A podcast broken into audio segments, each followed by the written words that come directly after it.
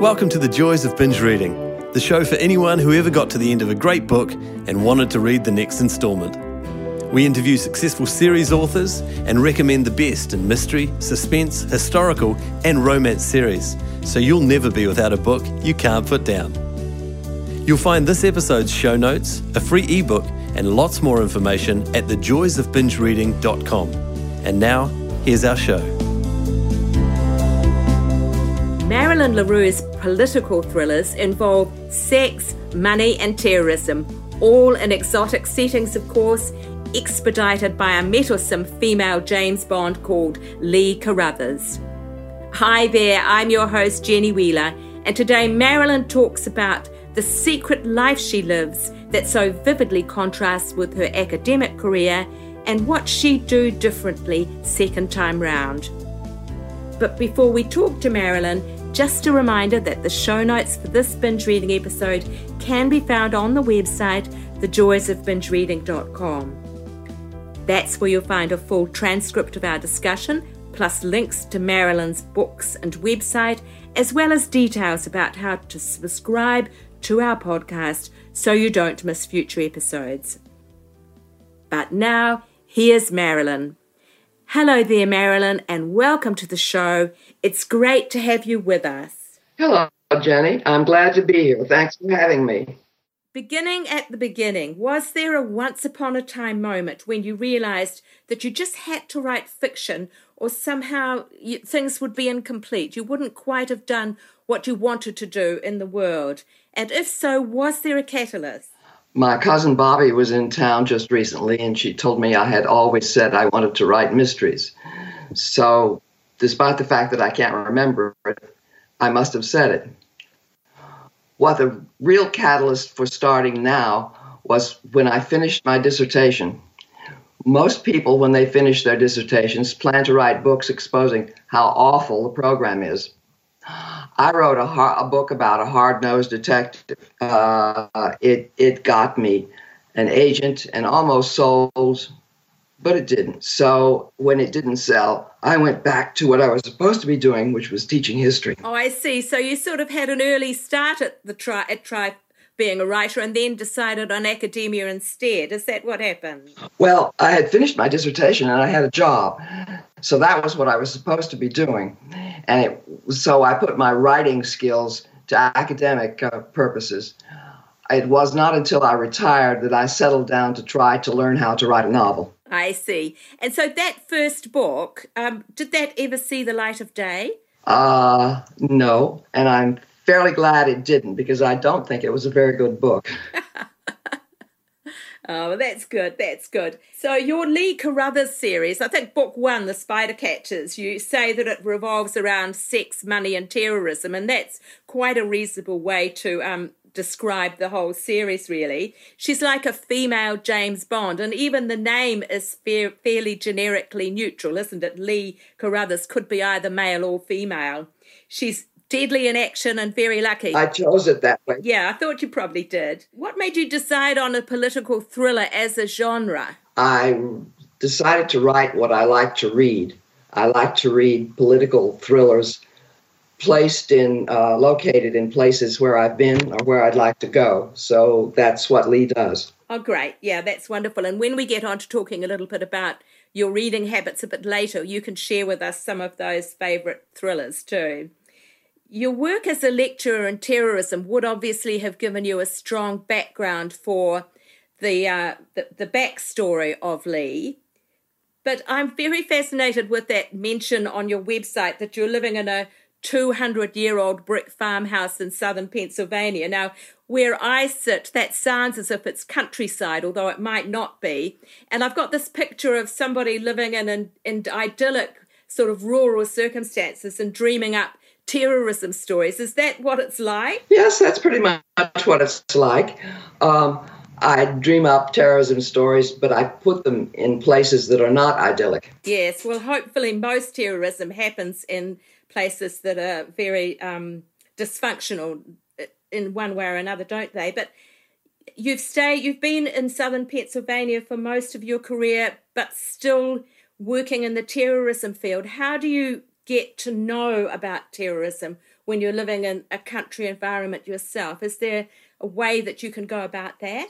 What I did was to do a lot of research in English and in French.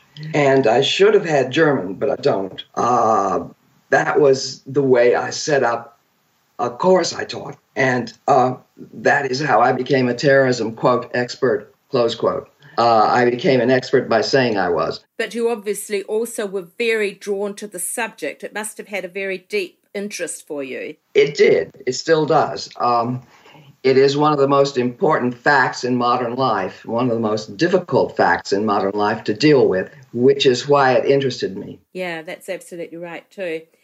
Your character Lee has a very colourful backstory, and it seems there could be more interesting revelations to come. I, I see that in the Hong Kong Central book, I think that's book three, we discover, and she discovers, that her father had led a double life.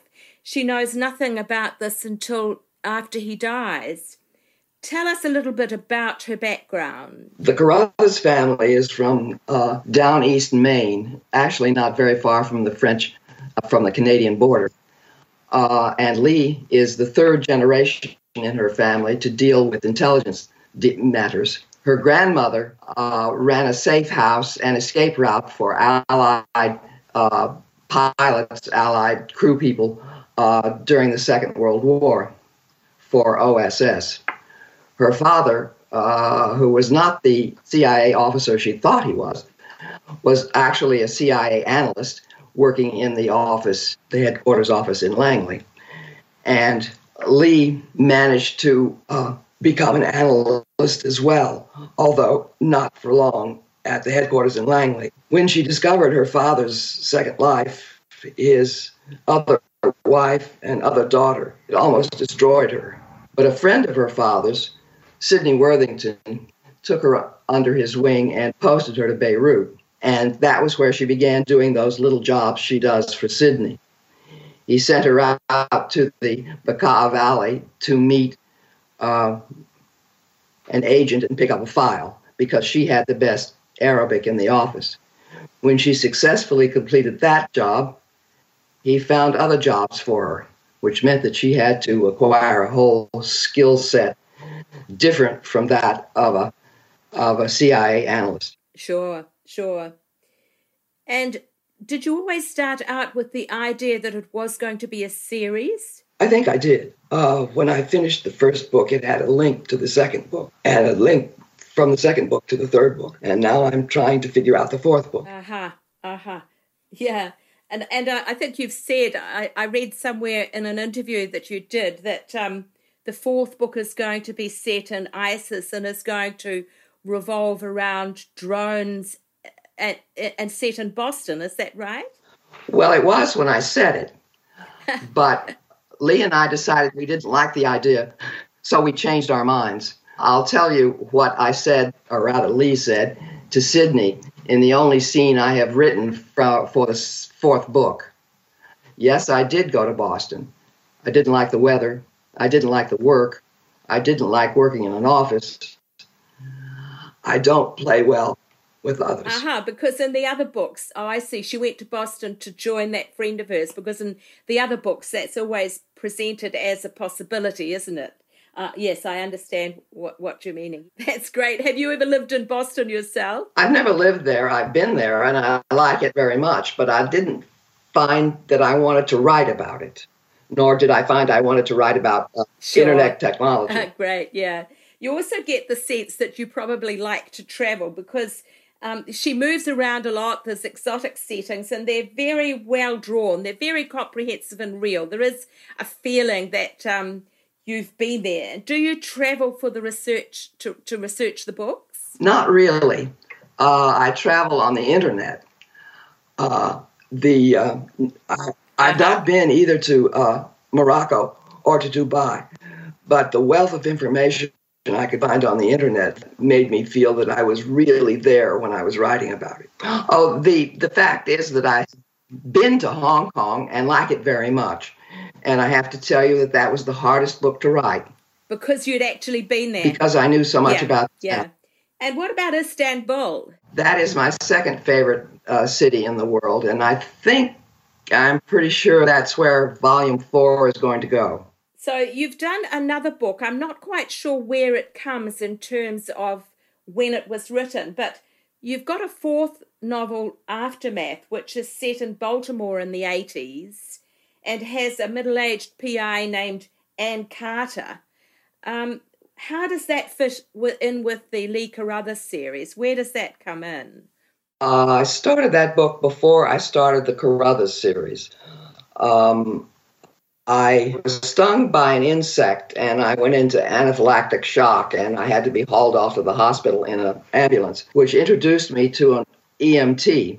And I had a character that I needed to find a story to go with. I started that book while I was still teaching and I wrote most of it and then I got stuck one of the problems of, of writing by the seat of your pants is sometimes you just can't get where you're going, think you want to go. And the trick there is to put the, the project away for a while and let it sit. I let it sit while I worked on Lee Carruthers. And then I got stuck in the Hong Kong Central book, put that away, and went back to Aftermath. It was not until I realized that I was going to have to write the Laotian jungle into Aftermath that I could finish the book.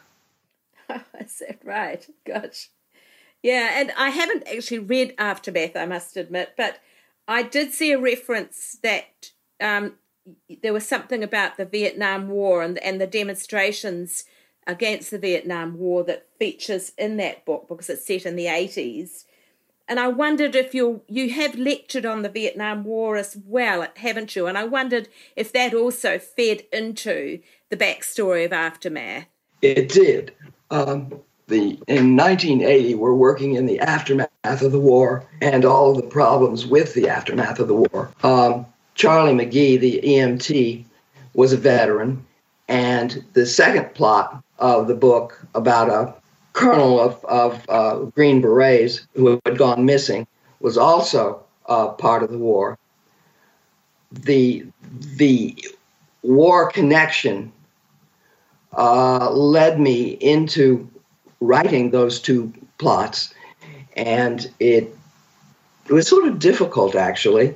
Um, I was working in 1980, and if you think about it, most of the things that one uses today to find information and to deal with things, cell phones, computers, the internet, didn't exist in those days. So we had to go back to good old uh, gumshoe, uh, old fashioned detective work. And it was sometimes a little difficult to manage. Yeah, I, I, I was thinking that it would be difficult to write something when there were no cell phones, no texts. It would well, it would be a very different environment anyway, wouldn't it? Mm. It was a very different environment. No computer at all. She had to she had to type up her reports on a typewriter. Yeah. And do you think is there a chance there might be others? Is that likely to develop into a series as well? That's possible. Uh, I don't have any any ideas cooking right now, but she's in the the back of my head working. So maybe after I get the fourth Lee Carruthers finished, I'll go back and deal with Annie again. Yeah. Now, very impressed that you say you, you are a pantser writer. For those who aren't familiar with that term, that's someone who more or less just starts writing and keeps going because thrillers often do require a little bit more plotting. So, have you you started as a pantser and you still are a pantser today, or has your process evolved as you've got more books under your belt? I've really tried to plot for each and every one of them. Uh, and I just, haven't been able to do it. Once at some stage in the plot plotting process, I just have to start writing. It helps that I usually know where I'm going and where I'm going to end. Uh, so, so the answer is not as bad as it sounds and a lot of times uh, things happen. They happen, and you just have to write them in. I had an idea for volume number four, and I just realized that Sydney wouldn't do that. He just refused to do it. So I had to scrap that idea and go back to another one. Yeah, yeah.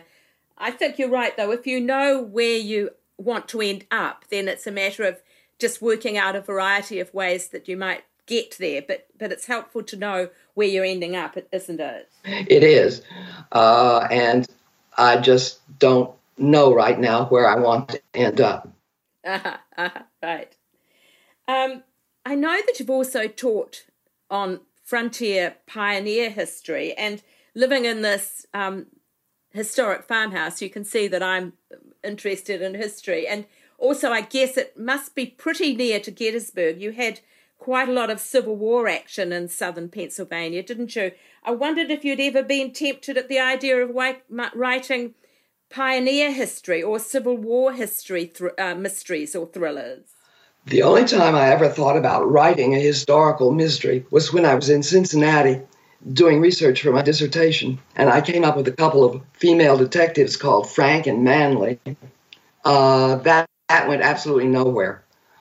Historical novels are a real specialty and much more difficult from my point of view to write than to than writing in the present day. You just have to have so many things right because anybody who reads it will know something about the about the period and will catch you out every time you make a mistake. Yes.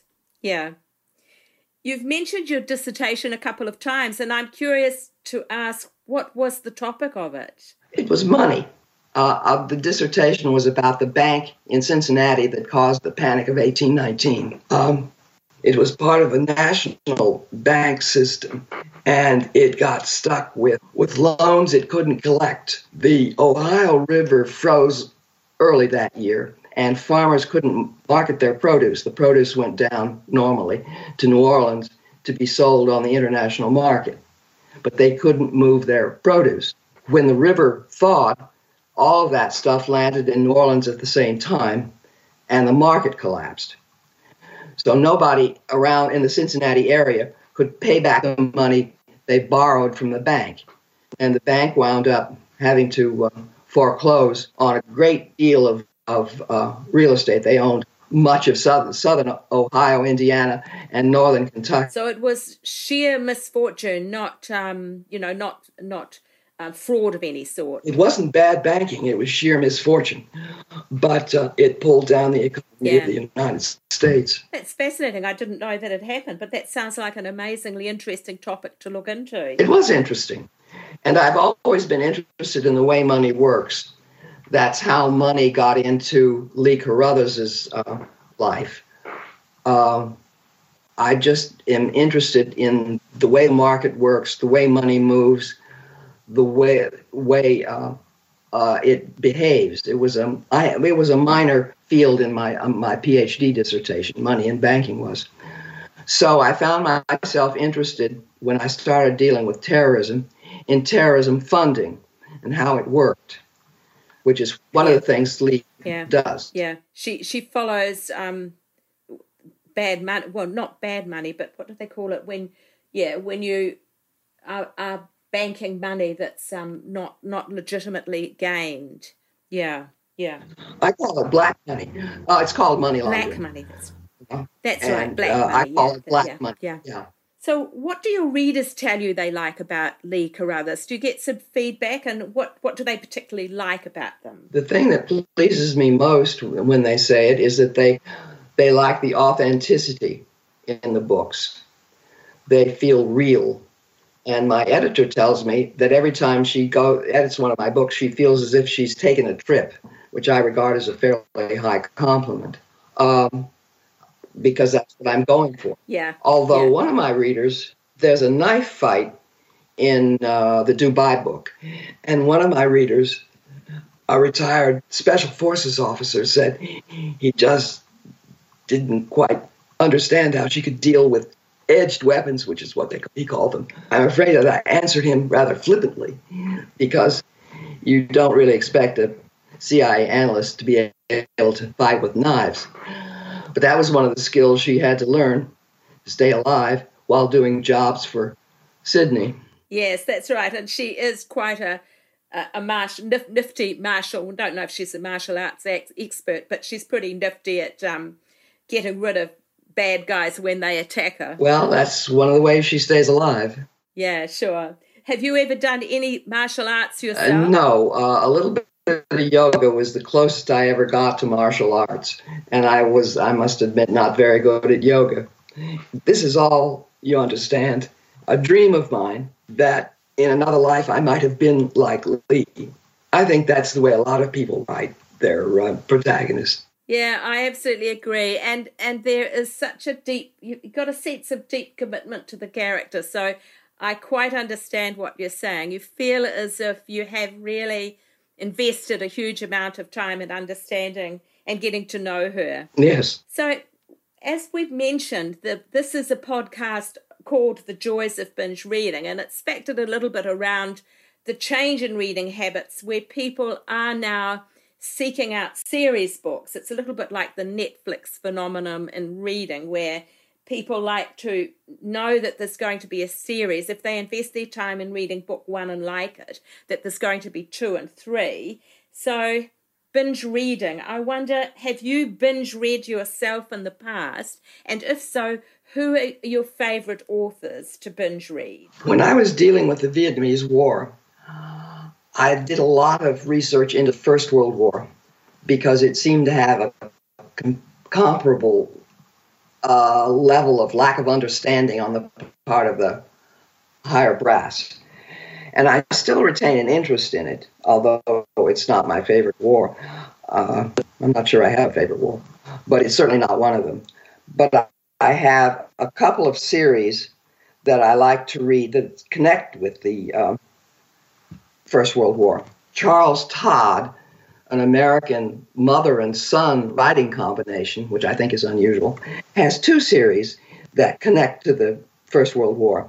The first one is Bess Crawford, who is a nurse in a casualty clearing uh, hospital in the on the front lines in the First World War, and the second is Inspector Ian Rutledge, and his work takes place after the war, where he has had um, a breakdown uh, that he has to hide. You you just can't have uh, that sort of thing. It's morally uh, indefensible. But he's haunted, quite literally, by one of his troopers, and he and the trooper uh, do the detective work. He's gone. He works for Scotland Yard. He's gone back to Scotland Yard after the war, hiding his uh, his hauntings.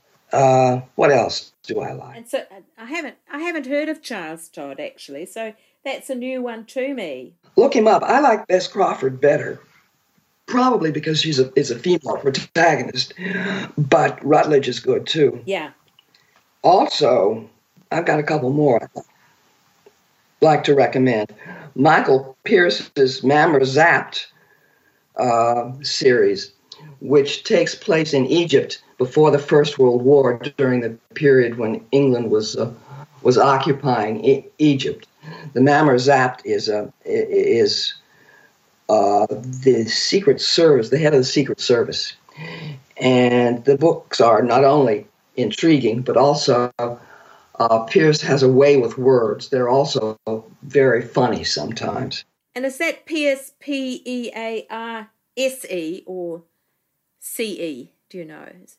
CE. Um, and finally, amongst all of the series I like, Donna Leon, whose Commissario Brunetti series takes place in the present time in Venice. Uh, he's what can I say about him other than the fact that that the most marvelous recipes for food come out of that book, their books. Um, he's a, a not your basic hard-nosed cop. He's a very sympathetic, empathetic man, and I find him enchanting to spend time with. Yes, I've read Donna Leon. She is lovely. Mm. Oh, so you know him? I do know her. Yes, I don't know the other two, so I'd be very interested in looking them up. Perhaps just circling around back to the beginning. At this stage in your career, if you were doing it all again, what would you change, if anything? I'd start much earlier. Uh-huh, yeah. Instead of spending so much time teaching, I would in what in the interstices between teaching, I would spend much more time learning how to write a novel. I'm, uh, you know, I've got colleagues who have 15 books out. I've got four. And that's because I didn't start and stay with it early enough. I wish I yes. had. Yeah, yeah. So, what is next for Marilynn the writer? What are your new projects under development? Well, I've got that. Well, before I get to the fiction, I'm right. I'm working on a nonfiction project right now. I'm editing the Vietnamese, the English language translation of a Vietnamese book about the Bronze Age, which I'm finding very fascinating. When I studied the Vietnamese War, I studied Vietnamese history as well, and I find the uh, the Bronze Age particularly interesting. As a matter of fact, my favorite nonfiction publication is article about Vietnamese military history in 300 BC.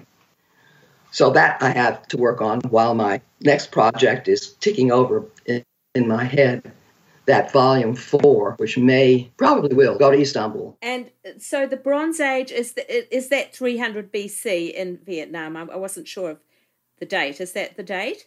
Yes. Yeah. Uh, that's that's my favorite nonfiction article. Yes, 300 BC in Vietnam. Yeah that's an extreme contrast to doing Lee Carruthers, isn't it? I can understand that it would be great to have two contrasting things like that to work on. Well, it is an extreme contrast because most of the research that I could do in 300 BC is archaeological, that sort of early uh, document, early uh, text studies, and that, of course, I was I wrote when I was when I was teaching the Vietnamese War. Yeah. So it sort of backed up the Vietnamese military history in 300 BC, sort of backed up what the Vietnamese were doing during our war. Amazing, isn't it, really? Yeah, yeah.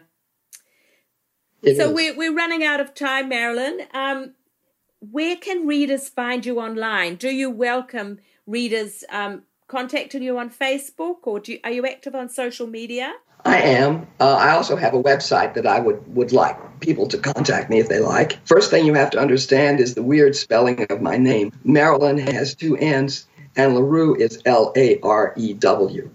Yes, how did you get the two N's? Well, my mother was planning to name me Jacqueline, and some one of her friends named the baby Jacqueline first. So she named me Marilynn, but she made it particularly unusual by putting a second N on it and with the Larew, my husband's people were French Huguenots and they refugeed to Holland. and I think that's where it got its rather germ looking spelling. Anyway, my website is www.marilynnlarew.com, where readers will find excerpts from all of my novels, as well as a page where they can get a free Lee Carruthers short story called weapon of mass destruction for signing up for my very occasional uh, newsletter. I'm more active on, on Facebook than any other. My Facebook is, uh, what is it, www.facebook.com forward slash Marilynn dot Larew. And I would be pleased if people would come and find me there. I'm less active on Twitter, but my Twitter handle is at Marilynn underscore uh, Larew. Sure, and we'll put links to all of those on the transcript. Yeah, yeah, so that people will be able to just click and find you. So, what we'll do, we'll put up full show notes with links to your books and your websites and things so that people can easily just follow you after they've heard the broad the, their podcast. Good. I'd be very happy. Thanks so much for being with us today. It's been lovely to be able to talk. Thank you, Jenny. I'm very pleased to be here with you and I look forward to reading about ISIS and drones in book four. when are you hoping to have that one finished? I haven't had that one started, except for that that uh, scene with Sydney telling him why she's not in Boston. so, does it take you about a year to write a book of, of the Lee Carruthers sword, or? I think it will. Yes. Yeah. Yeah. Oh, well, look, all the very best with it. First, I need a plot. oh, it'll come. I'm sure it'll come. But all the very best with it and with the historical nonfiction that you're doing right now. And thanks so much for being with us today. Thank you. Okay, bye. Bye. Thanks for listening to the Joys of Binge Reading podcast. You can find all the details and links for this episode at www.thejoysofbingereading.com. We'd love to hear your comments and suggestions for who you'd like us to interview next. And if you enjoyed the show, take a moment to subscribe on iTunes or a similar provider so you won't miss out on future guests. Thanks for joining us and happy reading. The Joys of Binge Reading podcast is put together with fantastic technical help from Dan Cotton and Abe Raffles. Dan is an experienced sound and video engineer who's ready and available to help you with your next project. Seek him out at DC Audio Services at gmail.com. That's D for Daniel, C for Charlie, audio services at gmail.com, or check our show notes. He's fast, he takes pride in getting it right, and he's great to work with. Our voiceovers are done by Abe Raffles, another gem of sound and screen. Abe has 20 years of experience on both sides of the camera slash microphone, as a cameraman director and also as a voice artist and TV presenter. I think you'd agree that his voice is both light-hearted and warm. He is super easy to work with no matter what the job. You'll find him at Abe, A-B-E, at pointandshoot.co.nz. As I say, full details in the show notes on the website. That's it for now. Thanks for listening. Hopefully see you next week. Bye.